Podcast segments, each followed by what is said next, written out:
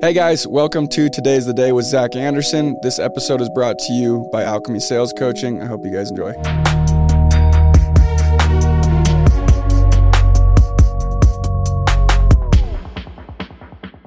What up, what up, what up, everybody? Welcome back to Today's the Day with Zack Andersen. Today I've got Mr. Jaycen Shaw on. Jaycen, thank you so much for being here, brother. It's an honor. It's an honor for me, man. I'm I'm excited. I'm excited to chop it up. Jaycen is real quick before I give the bio. Jaycen's like as far as like friends within my my circle of work, like one of my favorite friends I have. We connect yeah, we've connected a bunch and I've had a really good time so far and we'll dive into our relationship a little bit. But real quick, for those of you guys that don't know anything about Mr. J Shaw, here's just a little bullet point list and we'll go through a story.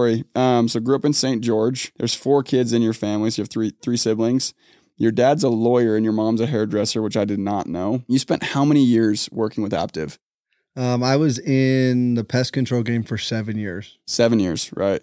Um, and then you switched over to Vivint, and then first year you were an area director, sold over 200, absolutely took off there. Um, and now now you're an alchemy sales coach and you're blowing up at Vivint even more. Solar, smart home, the whole game, which is dope. So Jaycen, again, first and foremost, thank you so much, and I'm stoked to kind of kind of rock in with it. Rewinding a little bit, we've so we've connected a couple times within alchemy. We get to do a lot of stuff together. When we were out in California, is when I kind of learned your story a little bit more on like a personal level, and I like that's when I was like, okay, I really really like this dude. And I'd actually met you the year prior at a 2500 retreat, and I was like, yeah, I mess with him heavy and then at the alchemy summit is when we actually connected and, and and chopped it up a little bit but let's let's rewind way back so you're from st george From St. George, born and raised my whole life. okay Um, mom and dad are went to high school in St. George, same high school I went to. And uh, the whole family runs deep. My grandparents are from Beaver, Utah, which is a awesome place to be from. Um, and my dad's parents are from Southern California. And so that's kind of why I spent a lot of time in Southern California, a lot of time in Utah. But yeah, born and raised, all my aunts, uncles, cousins, everybody's there. We just ran amok. that's so I, I went to the same high school as my mom actually and all my uncles and everything like that. And there's always these weird connections right? But growing up in the same city your parents still live there. You lived there grew up your whole life in st george. What was the dynamic growing up? What was your family situation? What was your experience as like a young kid and then moving up? Yeah, for sure. Um, looking back now, I realize like how blessed and how like set up our family was. Luckily, um, since we had been there for a really long time, my grandpa was super successful, and I had a lot of like good mentors in my family, like uncles, dad, grandpa, mm. and so we had my family has a pretty good like foothold in St. George, and I didn't realize like going to the grocery store, going to the games, like in high school, like my teachers know my parents and I know every I, small town USA, right? Like Yeah. St. George isn't that tiny, but it was k- kind of like being part of the good old boys. And so I knew everybody. We got connections everywhere. That's part of the reason why I'm still while I'm still there. at the time, like I feel like that could be that could be interpreted one of two ways. Like you could either love that or that could be hell, Yeah. right? And Yeah. how how did you experience that when you were really little? That's a actually a really good point. For it, coming from a good family and like a lot of really successful people, a lot of times people are like, "Damn, I would love to have that mentorship," which I'm really glad I had. Um, what I did not have growing up was like a deep level of self confidence. Mm. And so more than anything, I felt like I was like drowning from the family name and from like the the high level of expectations that were that were held just because of how many successful people were in my family. It was almost like uh, how the hell am I going to measure up? type thing and so that's why i'm glad that i found this uh this industry and the self-improvement and stuff that grown and changed so much like Yeah. if you would have met me five years ago did you wouldn't even have recognized me A thousand percent. And like when we had chatted originally a long time ago back in that retreat, like you had told me a little bit of this, and I was like, "There's no way," because you are. I mean, you walk into a room, you have absolute swagger, absolute like not self confidence in a way that you're like the cocky guy that walks in, but Yeah. you can tell when somebody's comfortable in their own skin. And also when they're authentic and genuine, and I think that's why I liked you off the rip. Like I really, really liked you off the rip. But but on that, when you were so when you were younger and you were lacking self confidence and you felt like you were kind of living in the shadow of your family name, how did that affect? Like when did you notice that? Because it's, I mean, it's like where did that start playing an effect on your life? How did it affect your life, and when did it kind of end? Like It's funny because growing up, like again, like you're just kind of living day to day when you're young, right? And everyone says like hindsight's 2020. I'm a dad now. I got three kids and my oldest is seven years old and I see a lot of myself in him. And I realize that even like in first grade, which is how old or what grade Madden's in, I can see that like a lot of the identity stuff, like I was already experiencing at that age. Mm. Um, and so I think that a lot of my, first few years of my life were very much like uh, me trying to prove something. My two older brothers were like absolute units, studs, and um, trying to like measure up to that. Right mm-hmm. um, was uh, was obviously not a great time, but it. I noticed it really, really early on. I just thought that's like that's the cards that I was dealt, though. I, I had a very fixed mindset in the sense of like this is who I am, this is who I'll always be. And so when I said mm. I'm like super grateful for the industry, that's like what showed me like what a growth mindset really is. Yeah. And the fact that it's like nobody's dealt uh, you know, like cards that they're less adequate or like an impossible hand. Yeah, nobody's exactly. de- everyone's dealt different hands, but nobody's dealt an impossible hand. Exactly. So, and and I'm we're gonna dive really really deep into kind of that transition, but before that, even so, g- growing up in high school, sports, you were trying to live up to your brothers in what ways? Through sports, family, like what was that dynamic? Were yeah. you like the black sheep brother, like doing your own thing? So I was like the nice, sensitive, soft brother. Mm. And I still, I still very much am, right? Like my oldest brother, John, was pretty quiet, but he was like a track star, good kid, never really got in trouble, great grades. Mm-hmm. Um, my middle brother, Ryan, was a hellion. Like he uh he ran amuck for real.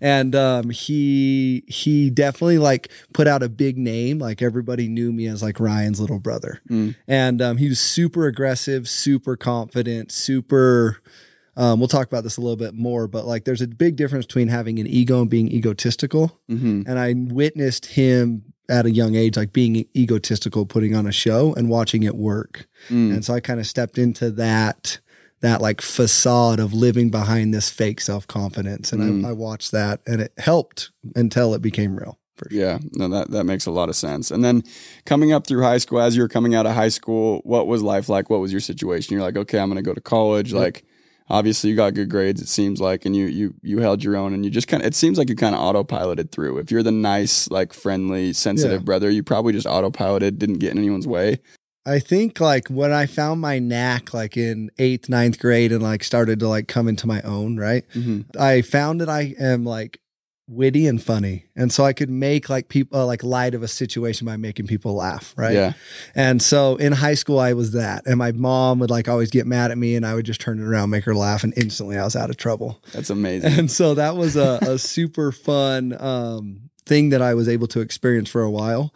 And then right out of high school, I got great grades. I knew I was a good talker. My dad's a really successful attorney. And then my mom also is owns salons and is a hairdresser and I got all these entrepreneurs in my family. Yeah. And so I knew that extends even sorry to cut you off. That yeah. extends to your aunts and uncles, does it mm-hmm. not? Yeah. Grandparents, aunts and uncles. I don't have a single aunt, uncle, grandparent, nobody that's not self-employed. That's and crazy. I thought that was normal. Yeah. And so it's like growing up, I didn't know what I wanted to do, but I knew I wanted to do it big. Yeah. And I got good grades, good enough ACT score that I was going to law school. That mm-hmm. was like was my plan after high school. And in high school, I was actually like I was wild um, but mostly with the ladies. I wasn't like partying or doing anything crazy. I was focused on like getting good grades, being a good kid, and I'll party later. Yeah. And um, so I I did all that and was like finished with my associates when I found our industry. That's so sick. And That's so, dope. So then finished. Where did where did you go to college? Just same same old St. George, Utah. There you go. So St. George went to college, and then you you keep singer industry, and a lot of people are going to know exactly yeah. what you're talking about. But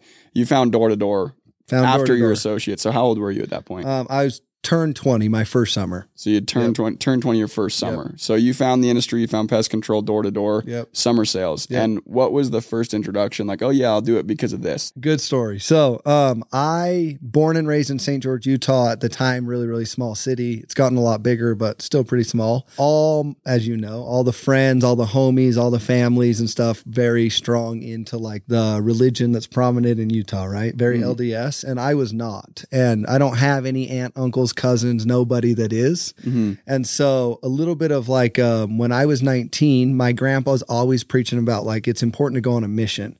And he didn't mean like an LDS mission, right? He's like, I don't give a shit if you join the military, if you go to the Dominican Republic and teach kids English, like you need to get out of this little bubble of St. George, Utah and go Mm. experience life.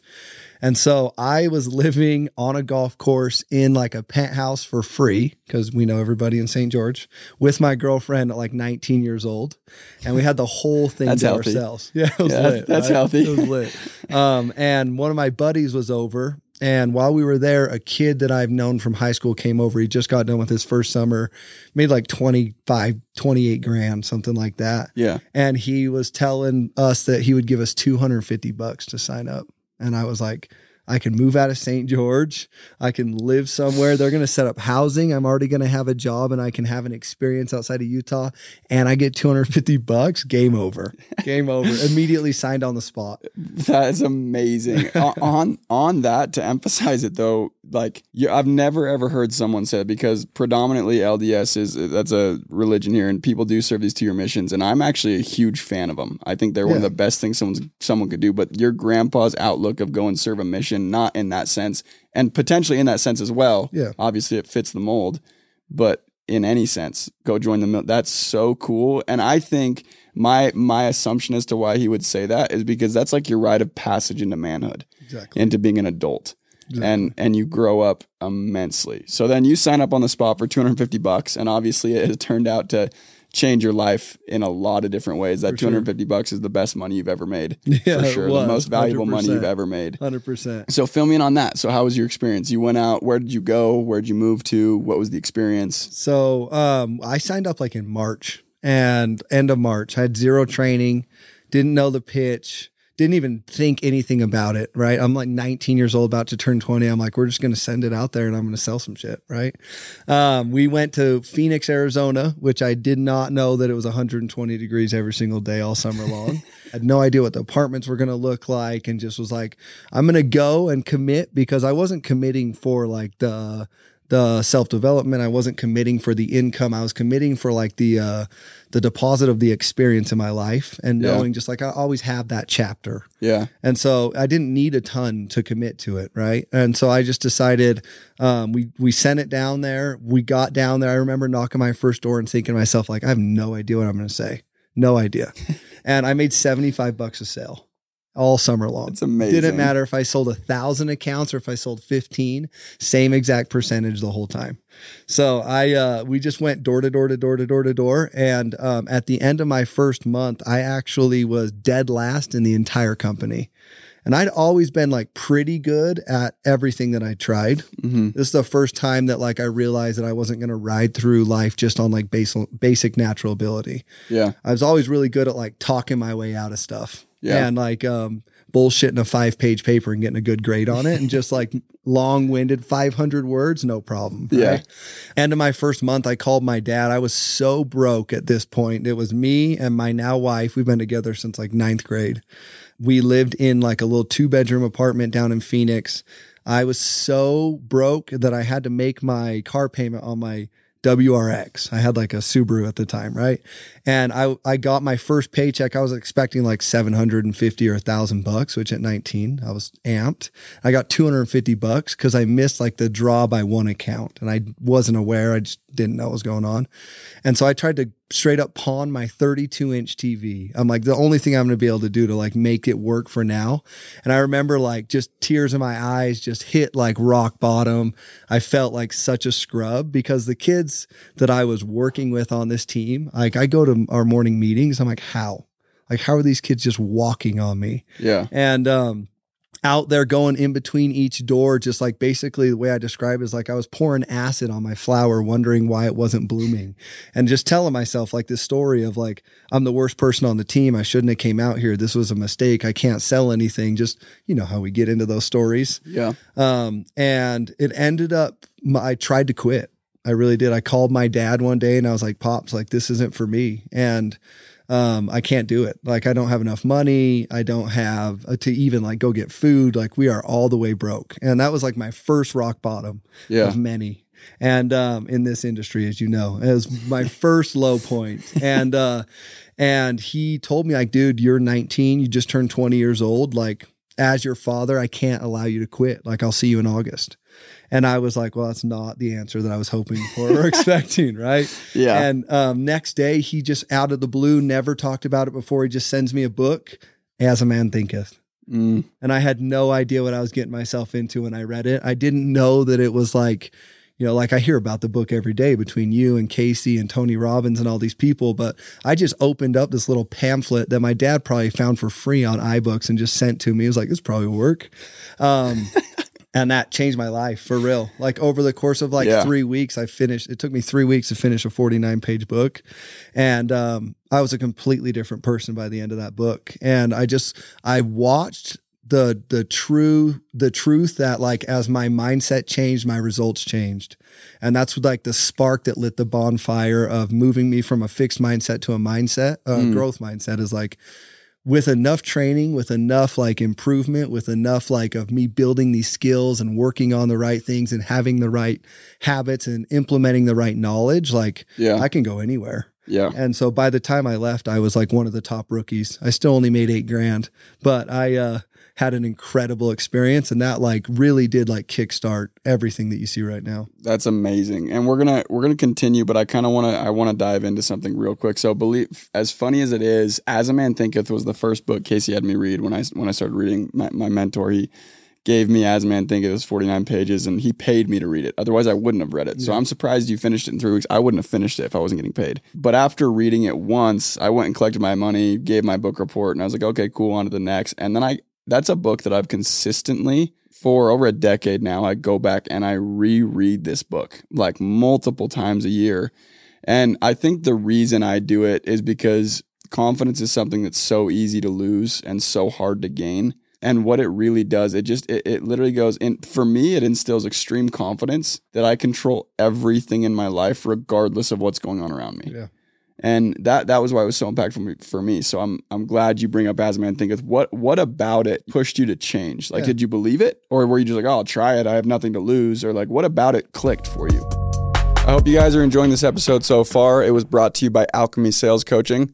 Now, I typically don't run ads, um, but I feel very strongly about Alchemy Sales Coaching. I started doing one on one coaching with Doug back in 2019. And since then, I have gone and not only blown up my career and my earnings, um, but it's really helped me through just the ups and downs of life. Now, the reason I feel so strongly about Alchemy is because it's a group of individuals not only focusing on furthering their sales career, but they're diving deep into inner work um, and becoming the best version of yourself so you can show up and be the best version of yourself. Um, not only that, if you have any interest in doing any one on one coaching with me, I exclusively do all of my one on one coaching through Alchemy. Um, so for full access to me, go and check out Alchemy. I think you'll absolutely love it. It's alchemysalescoaching.com. We will also go and post um, the links in our bio and on stories, etc. So go check it out. I'm glad you brought it up because it was it was almost like a survival like um I don't have any other option but to believe it. Like growing up and I don't I haven't talked about this a ton but growing up like I had debilitating anxiety truly. Like a lot of my managers that still work with me today first four or five summers in a row like i'm throwing up from anxiety every morning roll up to area open the door puke on the ground go out sell everybody Yeah. um, but I, uh, but I, I dealt with like a lot of self doubt, a lot of anxiety and stuff like that growing up. And I had taken like very high levels of medication from both like ADHD medication as well as like anti anxiety medication. Basically, like the strongest legal dose that you can take from like sixth grade to 20 years old every single day. And I was so dependent on like these prescriptions and stuff like that. And um, that book, it made, I don't, it just clicked. And I was like, dude, this is like, I'm, I, I keep trying to run away from everything. I keep trying to take a, a medication that's going to resolve a problem. I keep trying to call my dad when I'm out of money. I keep trying to flee from this job when I'm like at the bottom and I'm embarrassed and like nothing changes if nothing changes. Yeah. And so I just decided like, well, this dude probably knows better than I do. I don't write a book. I didn't, I never wrote a book. and so I just was like, um, I say this a lot to my rookies. It's like, if they don't know, put on a show. And it's like, Yeah. I just, I'm just going to embody this as if it's 100% truth Yeah. and we'll see where it goes. Cause at that point, like, almost embarrassed to say like I didn't have another option. Like I, I wasn't, I couldn't doubt. I didn't have time to doubt. I didn't have resources to doubt. Like I had to think, I had to like put my ego aside Yeah, and like, what you were doing wasn't working. And th- so you just said the key, I think, of all of it. Like what you were doing wasn't working. And first thing you did was you didn't quit. That's the first right thing. The next thing that you did that so many people struggle so heavily to do is to literally do exactly that. Put their ego to the side, take advice from somebody who's better than you in some way. You didn't even know this dude was. You just knew he wrote a book. Yeah. So you're like, okay, I guess I can take advice from him. That's amazing. That's like right. that. I, I didn't know that, and that's gold. That is I- amazing. I think, uh, and I'm a big believer now that I have like kind of been down the road. It's my 10th year in the industry. So I'm a big believer that like every door, every interaction, every summer, every um, rep that you have, every rep that you lose, like every single thing is providing feedback Mm. on areas where you can make small incremental improvements for large uh, large gains in your life Mm. and so i'm always looking for feedback on ways that like i can like you said just make improvements in my life so that i don't experience the same thing again Mm. and it's a big uh, just a constant constant student at this point and that's Yeah. the only way like i i gain confidence from that at that point uh, at that point right i Yeah. fell at something i'm like not for long like i just got to get the skills now i just got to learn it now I'm assuming there's so many valuable lessons that came out of it, but probably the one that gave you the most confidence is the fact that you were, because I was very similar, except I, I was prolonged in becoming really good. I sucked the whole year. I finished at the bottom. Um, but like to see where you were at the beginning and then where you ended up at the end was probably a massive and from from what we've talked about in the past like that's where you kind of started to form a new identity of yourself. yeah. and like your confidence kind of stems from there from what you've told me as well which is so freaking cool. It's funny like um my, your first summer you don't realize like you're in an incubator right? Like one thing that summer sales does a really good job at is submersion when you're out there like nothing matters more than the number next to your name right? And you see that like tear people down and you also see that like build people up right? Yeah. Um, and they do a really good job of like this is your life. And that's why we they end up pulling so much more production out of each out of each individual rep including myself. Like if i wasn't in that level of submersion i wouldn't have my my uh, the success i've been lucky enough to have. Yeah. But you like i said you watch people die from that from time to time hundred percent. That's dude. That's so cool, and it's just so crazy. And almost everyone I have in on the podcast, whether they've started a business, they're in the NFL, they're in the MLB, they're in the door to door industry, whatever it may be. There's always a breaking point where it's like something slight happened, usually from somebody that they look up to.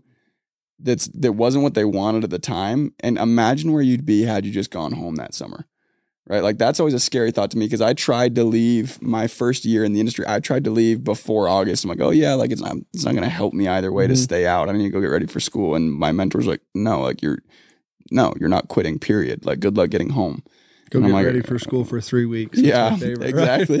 I'm like, I got to go get my apartment ready. Like, I got to get my car ready for Yeah. school. I'm like, it was the, but I thought it was the most valid excuse ever. Yeah. So, the cool part though about you is like and me and everyone listening to this podcast is like your identity that you live that is Zaza, that is Zack Andersen, is a culmination of the decisions in those moments. That's like that is why you're at where you're at. Um, and that is like the, all of your confidence anchors from your past. When you take another L, is like I can get through this because I've gotten through those yeah, all of those like they boil down to those like pivotal moments that at the time we obviously a lot of times we can't see. I, I often think about like how many G's came out and worked for me that were just absolute units, and had they stuck it out, would be an, a household name in the industry. Yeah. you know, like because there's there's a big difference between talent and ability, and then grit. You know, Yeah, a hundred percent. So I mean, on that, because you're absolutely right, and that's I was the worst. So basically, anyone that was in in my org, had they stayed with it and outworked me, they'd be way way farther along than I am, right? But on that, it's like okay, so then if you're trying to develop grit, that's one of the and I like tenacity, grit, all of those things that all Mhm. mean the same thing. Mhm. Like, where do you start? So for me, um, little bit different maybe than for most people, but I'll give you my best answer, Yeah. right? I uh for a long time I didn't have confidence, I didn't have fulfillment because like I mentioned earlier, I was always running away from hard stuff. Mm-hmm. Anytime something would come that would make me extremely uncomfortable, whatever it may be from like a life circumstance, a financial circumstance, a relationship circumstance, a physical circumstance, going for a run or working out, anything that would like push me to that brink. I thought that with a fixed mindset, like that was my brink. And so stay away from that like barrier. Right? Yeah. Um, and now all of my confidence, m- most of my fulfillment, a ton of like just the things that make me proud of myself is my ability to like confront that darkness and uh and like go I go into the lab every morning and find pain on purpose, right? Yeah. Like physical or whatever it may be. Just they say like um the there's like a book, I can't remember the title, Eat That Frog or something like that of just like do the hard things first and then the rest of your day is much easier. Mm. I have learned that the hard way for sure. Yeah. And so I just recommend like people ask me at this point of the summer, I'm trained up, I know my pitch, I know my rebuttals, I know my products, I've come to the training. What can I do to go have a good summer? And I'm like, get to the get intentionally uncomfortable to the point where you're about to quit every day in some aspect.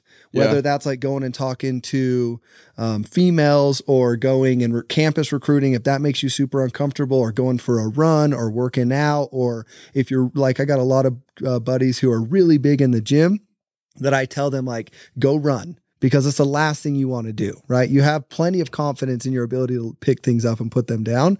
now go do something that's going to like continually push you Yeah. out of that out of that comfort zone.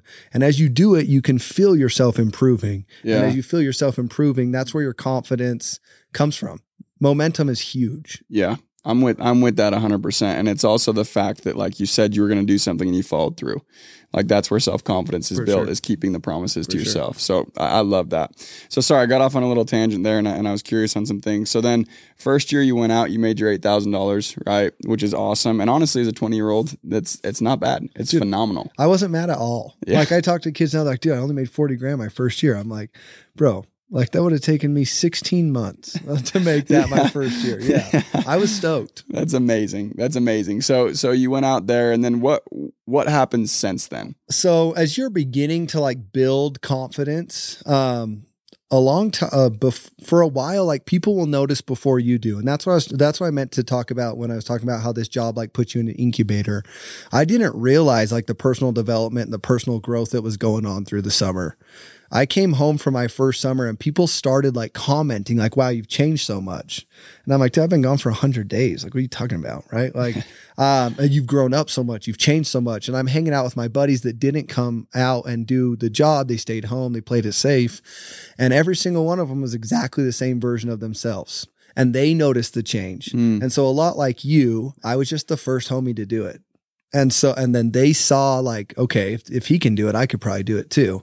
And so that next year we went down to Southern California, lived in San Clemente. Uh, like I could see the beach from my balcony and I was like, this is it, bro. Like I'm 21 years old, nine of my best homies and my girl down there and our dog, shout out Flo. And, um, we lived down there for like five months, worked the afternoons. Like we were just there to like live life still. Yeah. Um, but because of the fact that I had learned that like inputs x plus y, I guess y plus z always equals c, whatever it is, right? A plus b always equals c. There it Sorry, is. It's that espresso. There it is. Um, that uh, that I, I started to realize like if I just put in the work, I will get more results. It's not like no longer of like these are this is who I am and this is the best I'll ever be able to do. yeah. And so I went out my second summer, worked less, hung out with the homies, made 65 grand. And I'm like, I'm hooked, right? At that point. 100%. Um, Wolf of Wall Street moment. yep, quit my job. I work for you. And, um, Yep. and then that following year, that's when I actually joined Aptive, which was Alterra at the time. Mm. And I went from like doing pretty good at a really small company to now going like to what seemed to me at the time was like the big leagues Yeah. where these guys are like um, a whole nother level of personal development and improvement. And it really was like the best thing for me at the time because it lit that like that kindle into like a bonfire. Mm. At that time, I was the only one of my homies reading books, the only one of my homies working out and doing those types of things. Um, and within two years, it was everybody's doing it. And that's like my culture now. Everybody's like self improvement. Everybody's working out. Everybody's reading books. Everybody's eating healthy. Everyone's waking up early. Yeah. And it's that high tide raises all ships. And I was taught that like by by mentors who I'm super lucky and a lot of them have been on this a lot of them have been on this podcast, which you've done a great job at. Um, and then every year it's just grown what we've had, consistently improved on the feedback that I've gotten from the prior summer on where I can improve and what I can do different. Yeah. Um, and then just trying to come back a little bit more polished every single year, Yeah. taking a massive amount of L's in the industry. But those L's and building back from those L's now is what's given me like the real confidence that I have. I'm glad you said that actually. I'm really glad you said that because a lot of people, when you hear their story, they kind of forget the fact that they have taken so many no's or they've lost so many times. Mhm. And a lot of people also looking at someone in a, in a specific seat, they're like, it- like they just create this barrier of like, oh, they're just different. Their life's sure. different. I couldn't do it. But no, you said something really cool, and and it, that that goes back to Bodie Gardner one time and gave a train came and gave a training in in summer, and he's like he pointed at the best people in my office. At this point, I still wasn't the best. I was like working up to it. He pointed at the Brad Rossiter, the Aaron Bobick, the Nate Lords, and he's like these three people right here. Yes, they're going to go and do the best. Yes, right now they're on pace to do the best. They've gotten more no's than all of you guys combined. And I was like, oh, okay, damn, you just pay your dues. And like that was really cool. So on that though, your your career over at Aptive, um, you went and you like blew up and dominated. You got to the point where you were you were at one of the highest levels you could be. Yeah, I was the youngest regional. Yep, youngest regional, right? I wear that badge right now at the bib. Right, trying. Tell me how I'm trying old to you keep are, up bro, with I you. cry. I'm trying to keep up. um, but literally, you went and kind of reached the pinnacle of it. And one thing about your story that's incredibly inspiring and like it, it shows so much about kind of who you are. You were in a very comfortable spot in a way. Like you Yeah. could have coasted extremely comfortably for a lot of years and probably got to the point where you could have comfortably retired. Yeah. But instead, you went and made a massive pivot a few years back, like or actually two years back, mm-hmm. right? Yep. Coming up on third year. Yep. Coming up on year three. Yep. Made a massive pivot to a totally different company, totally different industry. And obviously now knowing the outcome, it's like, oh duh, like that was the best thing you could have done and you've capitalized Yeah. immensely. But in the moment, I can only imagine. Walk me through that headspace of like, all right, I've built this empire. Now Yeah. I'm gonna bounce. Yeah. like walk me through that headspace, please. uh, again, big difference between e- being ego and being egotistical, right? As I started to like make good money, as I started to like develop and and earn like doubling my income year over year, you've seen like the come up that happens in this job, right? Um, as I started to like have all of those things happen, I developed what I thought was like real good self confidence, but it was just a big shiny ego based on like the money that I made relative to my other kids I went to high school with and people who I once looked up to now looking up to me. And it was just like this constant feedback of like life telling me that I'm special. And I was, I was dead set on that. I don't really, I feel, and I still feel like I don't really have like any sort of ceiling. Just depends on how much work I'm willing to do. Mhm. And I got to a point where we were like doing really, really well. And I was selling at the top 1%. My group was crushing it. And We were growing like 70 to 100% year over year over year over year over year. Um, and I just kind of got to the point where like enemy of great is good. And I was like, dude, I'm at the time 25 years old. And like, is this really the, do I just want to get really, really good at one thing? Or do I want to get really, really good at one thing and then take that to another level of difficulty and see if I can dominate there? Yeah. And then get really, really good at the next thing and the next thing so that I can continually improve. yeah. I grew up watching people like Casey Boss and Bodie's and Kyle Nielsen, shout out Great Elbow that was on here, and a lot of the other mentors um, that were older than me doing big things when I was getting in the industry, and you had those as well.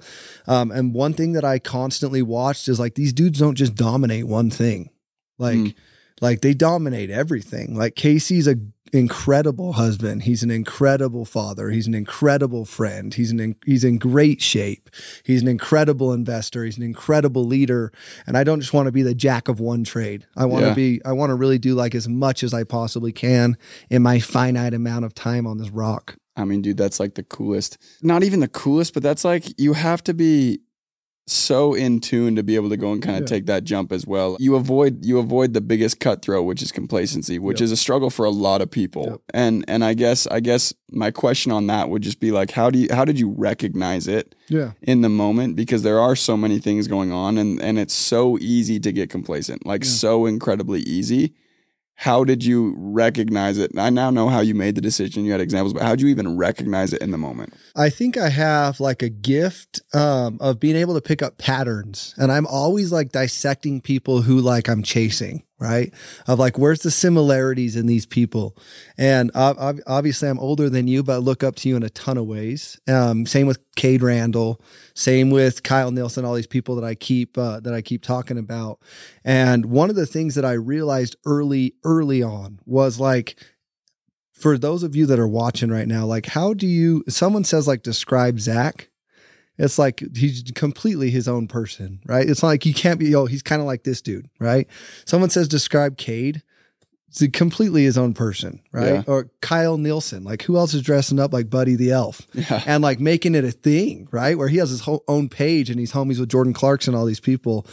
And Casey is such an individual and Bodie's such an individual.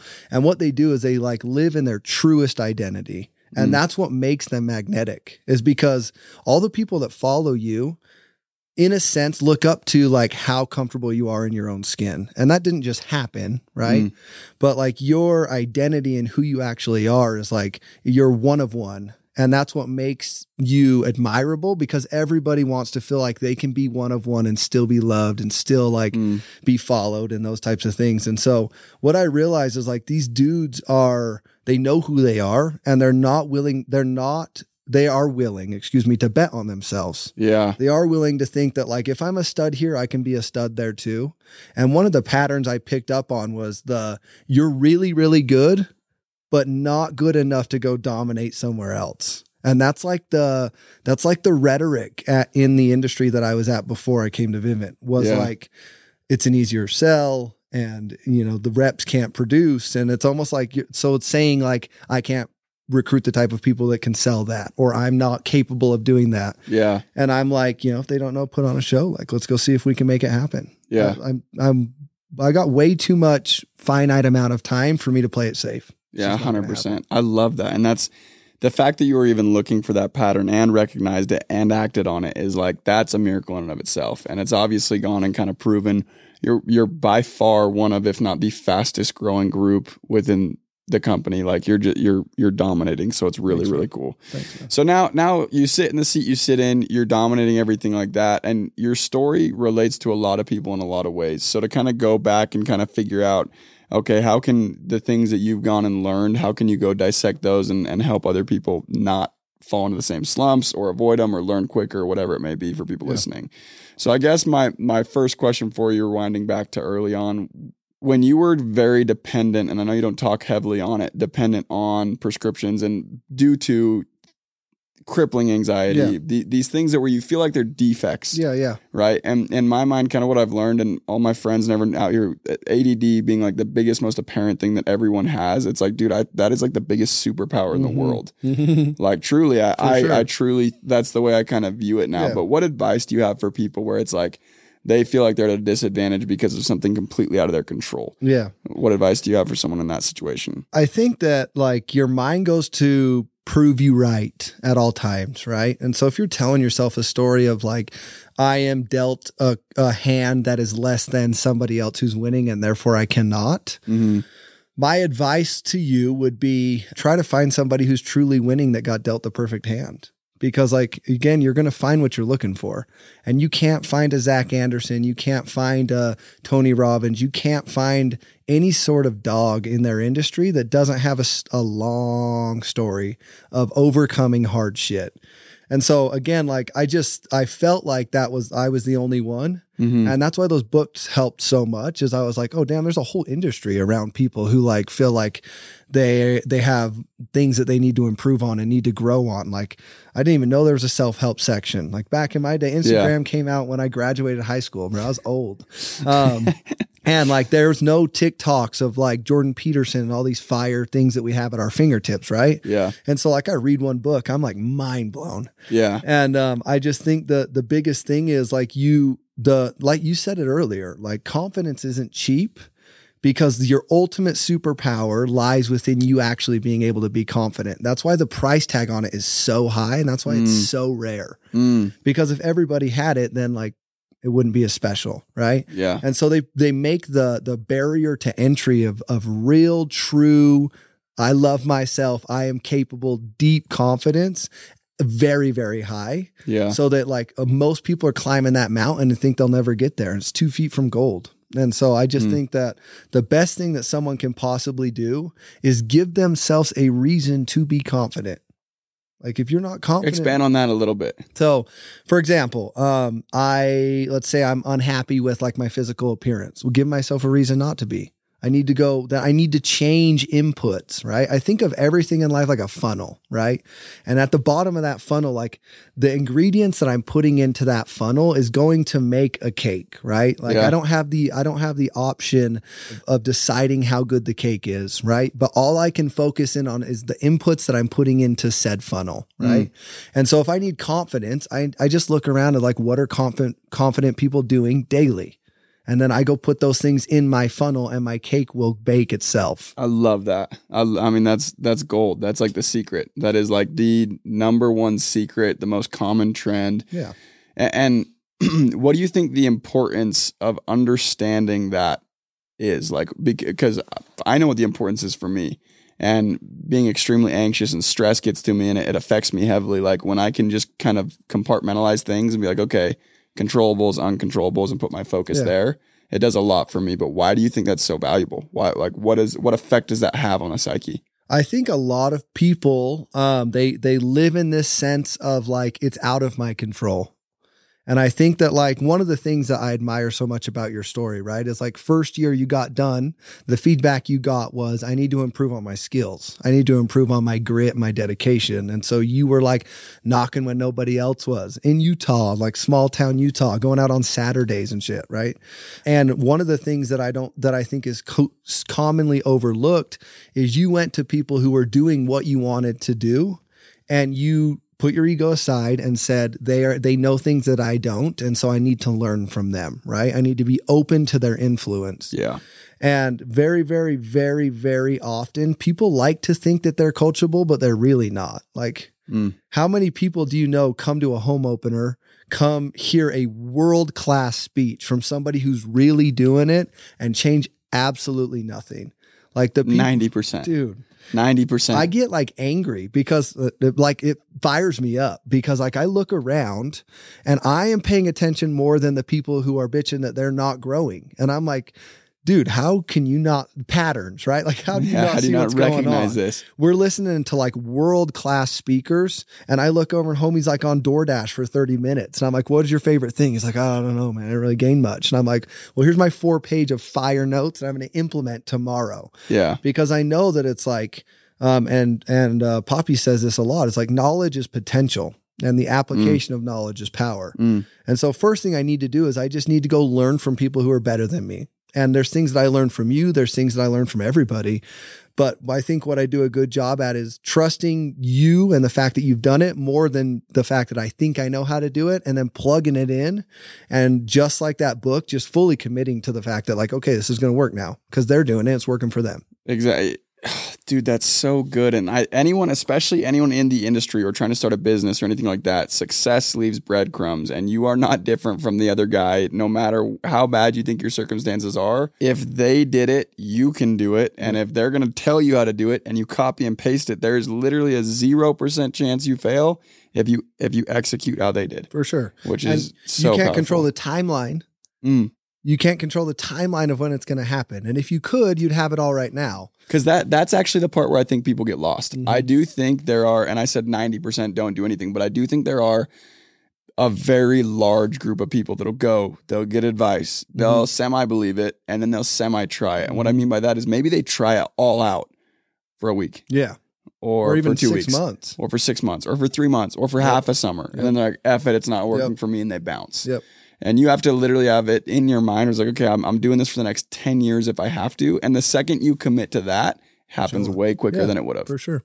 Uh, one thing I tell people all the time, dude, and it's like, how many years you been doing this? Is year seven for me. Okay. Uh, it took me five years of recruiting to retain one person that's here today. and so it's like if if I would have told myself like, bro, you're gonna blow through five teams and recruit and retain nobody that will be there on year 10, Mm. then I would have been four years in thinking like, well, shit, like this never gonna happen. You Yeah. know? Um, but I was stuck to I'm I'm just committed to the inputs. And I just know like I can't control the outcome. I spent the first 20 years of my life worried about the outcome and overlooking the inputs. Yeah. And so when I started focusing on the inputs and not worrying at all about the outcome, like unpopular belief, people ask me like, "What do you want to do this summer?" As many as I can, bro. Like I don't. A lot of people are like, dude, I live for the competitions. I love competitions; they're great, but I am committed to just like showing up at 100, whether I can win a T-shirt or a trip or nothing, because I am committed to those inputs. Like I don't need a specific thing for me to show up and work hard. I'm going to work hard because I'm intrinsically motivated enough to do so. Yeah. Because I know that like it creates a beautiful life long term. Yeah. And way too many people are working for like what their life's going to look like next year Yeah. and not working for like what their life's going to look like in four or five or six years. Yeah, a hundred percent. So uh, then I have a question for you, and this is like one of my favorite. It's a very open question, and it and it helps like kind of really tell who someone is, and it's also a different answer from a lot of people. And it- just so everybody understands, listening, like you, you are one of the people where the philosophy that you have for life. I actually look up to agree with and strive to like develop more than probably most people that are around me. Like genuinely, I really, really, really do. you. Um, and it's because of a few conversations we've had. So my question for you is: you sit in a really, really exalted position in your industry, and in life, you're what most would look at and say like you you've kind of made it at, at the age that you're at doing what you're doing. You Mhm. absolutely have. But I have a question that, that that I love, and that would be if you were to define success, like if you were to go and like wrap it up and tell someone what success is and Yeah. teach success. If you were in Yep. charge of teaching what success means, how would you define it? So I think this kind of goes back to like the reason I picked the name um, Prodigy for our group is because, and, and kind of goes back to what I've even mentioned before is like, what one thing that I don't, I've always been kind of really conscious of is like the finite amount of time that I have. Yeah. Right? Like, I love like my parents and my best friends and my wife and my kids so deeply. Like, and I know that eventually like the lights turn off and it's like, it's, that's the end of the movie. And, yeah, and I don't, I, I, I, I almost have a fear of like missing out on what could be. And Yeah. like how how deep and rich my life can possibly be. yeah, And so when I talk about like being a prodigy, it's not like when I think of someone who's like a prodigy, like they're they execute in every aspect of their life. And so Mhm. when I think about like success, it's like what the ultimate version of myself as a friend, like the best friend that I can possibly be. The ultimate version of myself as a mentor and a leader, like the Mm. best I can possibly take care of my people the best ultimate version of myself as a dad and as a husband and as a salesperson and in my physical health and like my mental health and like how much I give and care and like I want to be able to max out every single thing so that like when it when the lights do turn off if I can go rate every aspect of my life that is important to me and that I can measure, I I didn't leave a stone unturned. I don't want to Yeah. have the money but not the family, and I don't want to have the family but not the money. I don't Yeah. want to have the vacations but not you know I, I want it all as much as I can possibly get. Um, and I'm very happy with my life, right? Um, but it's like Ed Mylett talks about blissful dissatisfaction. Like Yeah. I am blissful in my day to day life. If it didn't get any better, like I'm already so amped. yeah, But I have I have built this like I, I know how to make it better just by working on inputs. Yeah. And so like, why would I not continually work hard? Do I Yeah. want to be the dude that has inc- is in incredible shape right now and then is completely out of shape at 50? Like, no way. I want to have great health always. I want to have a great relationship with my kids always. I want to Mm. have great friendships always. And so success to me is like take your pillars of life that are truly important to you and ball out in all of them. yeah. All of them. Well, you and you mentioned Ed Mylett. Your your definition of success completely follows like his heaven and hell. His Mhm. his philosophy on Yeah. heaven and hell. Heaven is getting to heaven and looking your potential in the eyes and not seeing a difference, and hell is looking your potential in the eyes and not recognizing them. And that that's I mean you just said it better than I could have 100%. That's awesome. So I actually went to Ed Mylett's uh, the first and only time I think he did 10x growth conference down in Vegas the Mm. weekend that he launched his Instagram. And so like there was no Ed Mylett. And all of a sudden this dude comes out on the stage, tan as you've ever seen, right? Like Tan is to be the sickest tattoo on his shoulder. yeah, the sick tribal tat, Yeah. dope in 2001. Hair slicked back, dyed black, obviously, and is just spitting absolute fire. And I remember, like, I it made me emotional. Like, I cried. Yeah. And he was just hitting me with, like, that's when I talk about, like, I got a big heart. Like, that kind of stuff really speaks to me. One Yeah. of one of the things that I, I'll go to, like, uh, I love like the the self development. So I love to go hear somebody speak. I love to go like be motivated by other people. Yeah. And I'm somebody who's like easily influenced by those things. Like I look around, my homies like, "Bro, did you hear that shit?" Yeah. And they're all like barely paying attention. I'm like, bro, I, like come pay attention, bro. This is so good.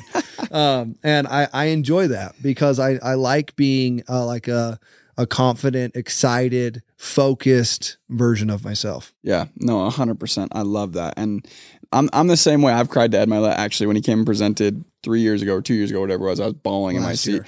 Was that last year? 2022. Oh wow! I I look back to Power my, one more. My yeah, power one more. My co-manager Lamb, shout out Lamb, Yeah. bawling his eyes out. Look over, big Jake Lords bawling Yeah. his eyes out, and I just broke down. Dude, I lost it. That was amazing. Yeah. For anyone who has not already gone and checked out Ed Mylett, that's like he's the guy. He- Yeah, he's the guy, hundred percent. Go back to his old podcasts where it's just him talking. His solos. Dude, you'll find invaluable life information. It's so he only does a few of those. Like every once in a while he'll drop a solo, but his old old ones are they're so good. Obviously, the the name of the podcast is Today's the Day, and I think you actually incorporated that really really well in what you were saying. the The idea of Today's the Day is the exact same as the way you look at the lights turning off. Yep. You have no idea when it's going to happen. You have no idea whether you have tomorrow. But one thing you know for sure is you can't change yesterday. Yep. So today's the day. Like this is what you've got. And typically I have people go and kind of explain what that means to them and how they've got there, how they've arrived there. But you answered that perfectly already. So I do have a question for you though that I think is is another really big indicator of of how people view the world and what they're going to go and do with their lives. Mm-hmm. And it's something I do do quite a bit. So it's the the tombstone test basically. Like you go and and I've actually written it out multiple times. Like if you did die today, God forbid it happened, but if you were to go today and you got to attend your funeral as a spirit and Yeah. see like what people would write on your tombstone what is important to you like there's only so much room on a tombstone Yeah. you can't go say everything but you can't. you can go say the really important things and what would you want to be sure it says on yours So um, I have been funny enough, like growing up in my childhood, preteen, teenager, high school, out of high school, like I truly feel like there's been so many versions of Jaycen Shaw. And I think there's people that will attest to that. Like if you if I went to high school with you, bro, I'm sorry, right? Like I uh I've changed so much along the way on purpose. Um and as I've identified how uh, things that are important to me, uh, those are like the key aspects of who I am right now, right? Mm. And so I think some of the things that it would say for sure is uh, passionate and intense. Like if I if I care about somebody or I care about something, like I will ride for that thing or that person until the death. Like yeah sometimes to my own fault, right? 100% um very very passionate about anything that like I, it really lights a fire and i really really enjoy having the odds stacked against me now because i know that like the ball's in my court and i'm just standing behind the half court just dribbling like you guys ain't seen nothing yet right um for sure loving I I uh I I wasn't that for a long time because I thought it was like weak, right? Um, and then as I've gone through all the things that connected me to Doug and alchemy and all the changes in that aspect of my life, I realize that like the ultimate masculinity is someone who can like love very deeply, right? And Mm. protect, right? And so I care a lot for my friends. Like I I don't I don't have a huge circle on purpose, but like people like you and other peoples who are in my circle, like the I'm the type of friend that someone says something about, I'm like, I'll get in a fight with you, not there, just offending somebody, right? yeah Um, so deep, deep like loyalty and love. And then I think hopefully one of the things that it would say is just um hard worker for sure. I like Yeah. I have a badge of confidence in the fact that like um for a long time, I knew I wasn't as good as people, but I knew I could outwork them. Yeah. And it's like you can't measure the fight in the dog. And like there's so many times where we recruit somebody and we're like, oh, bro, rookie of the year. And then two weeks later, it's like, where'd that kid go? They Right? ship out. Yeah. Shipped they out, break right? and they're home. Yeah. Yep. You come get it, come to his apartment and everything's folded up on his bed, right? Yeah. um, and there's just really no way to tell. And so I think that, like, again, if people would have looked at you your first year and now fast forward six summers deep, Even if they look at me still, it's like, we don't know what's going to happen. kids, this kid's too humble. But um, if they would have looked at me year one, or if I would have looked at me year one, and someone said like, "What's your wildest dreams in this industry?" I wouldn't have, I would never have thought I was here. Yeah. Right? Like even when you asked me to come on this podcast, I'm like, the absolute sharks and dogs of the industry are on this podcast. Like you've done, and I have to take a second to congratulate. You've done an absolutely incredible job with this Thank you. and you have people bringing real value and like people who are not just like kind of doing it but people who have been doing it coming in and shedding serious game changing light yeah. and the le- one of the things i love about za is like if, if he's doing it he's doing it like he's putting his soul into it right Meraki and um and i love to see like you guys have just done the production team everybody it's it's like an incredible thing on that, I mean, first off, thank you so much, especially for that shout out. But yeah, on that, I have to go and say 98 Studios, the boys behind Yep. behind the table that no one could see in the little basement down here. They, I mean, they make it all happen. So sure. it's only what it is because of them, absolutely. But yeah, thank you for that. And then uh, another slight plug as well, because you mentioned it a little bit. The Alchemy. So Alchemy Sales Coaching is another place where me and Jay Shaw connect um, on a different level. We're both coaches within that, we're both members in it as well. Yeah, I still yeah. participate. I still go sign up for my calls with Mad Yeah. Dog Doug, everybody. Um, so if you want any, uh, we've said it before in the ads. Obviously, for me, any any one on one coaching, I do it all exclusively through Alchemy, same as Jay as Shaw. well. So, um, dude, it's insane. Every time I look up and I see the clock, it's like it's literally already been an hour. I want to be super respectful of everyone's time. You flew in, you're, you got to fly out literally tonight. Yep. Um, so I want to be respectful, but uh, again, dude, thank you so much. This was absolute fire, and I know Lamb's gonna be happy, if not Shout anybody else. But so valuable, so many golden nuggets, and and I appreciate you, man. Thank Yeah. you so much. Thank you guys. Uh, first, I was nervous, um, but you know that imposter syndrome. But I'm just honored to be able to share and shed some light on like what's worked for me over the years on a stage with so many dogs who sat in this chair. So, bro, thank Bro, you. you deserve to on. be there, bro. Everybody, thanks for tuning in. Much love. Until next time. Thank you guys so much for tuning in today. Um, as always, it was a blast for me. I hope you got something out of this. If you got something out of this video of value, share this with a friend and please go show your love. We're on all streaming platforms, including YouTube, Spotify, and Apple. Any ratings, comments, likes, shares, they go a very long way and they make it so I can keep doing these things for you. And I would appreciate it greatly. So please go share with a friend. Until next time.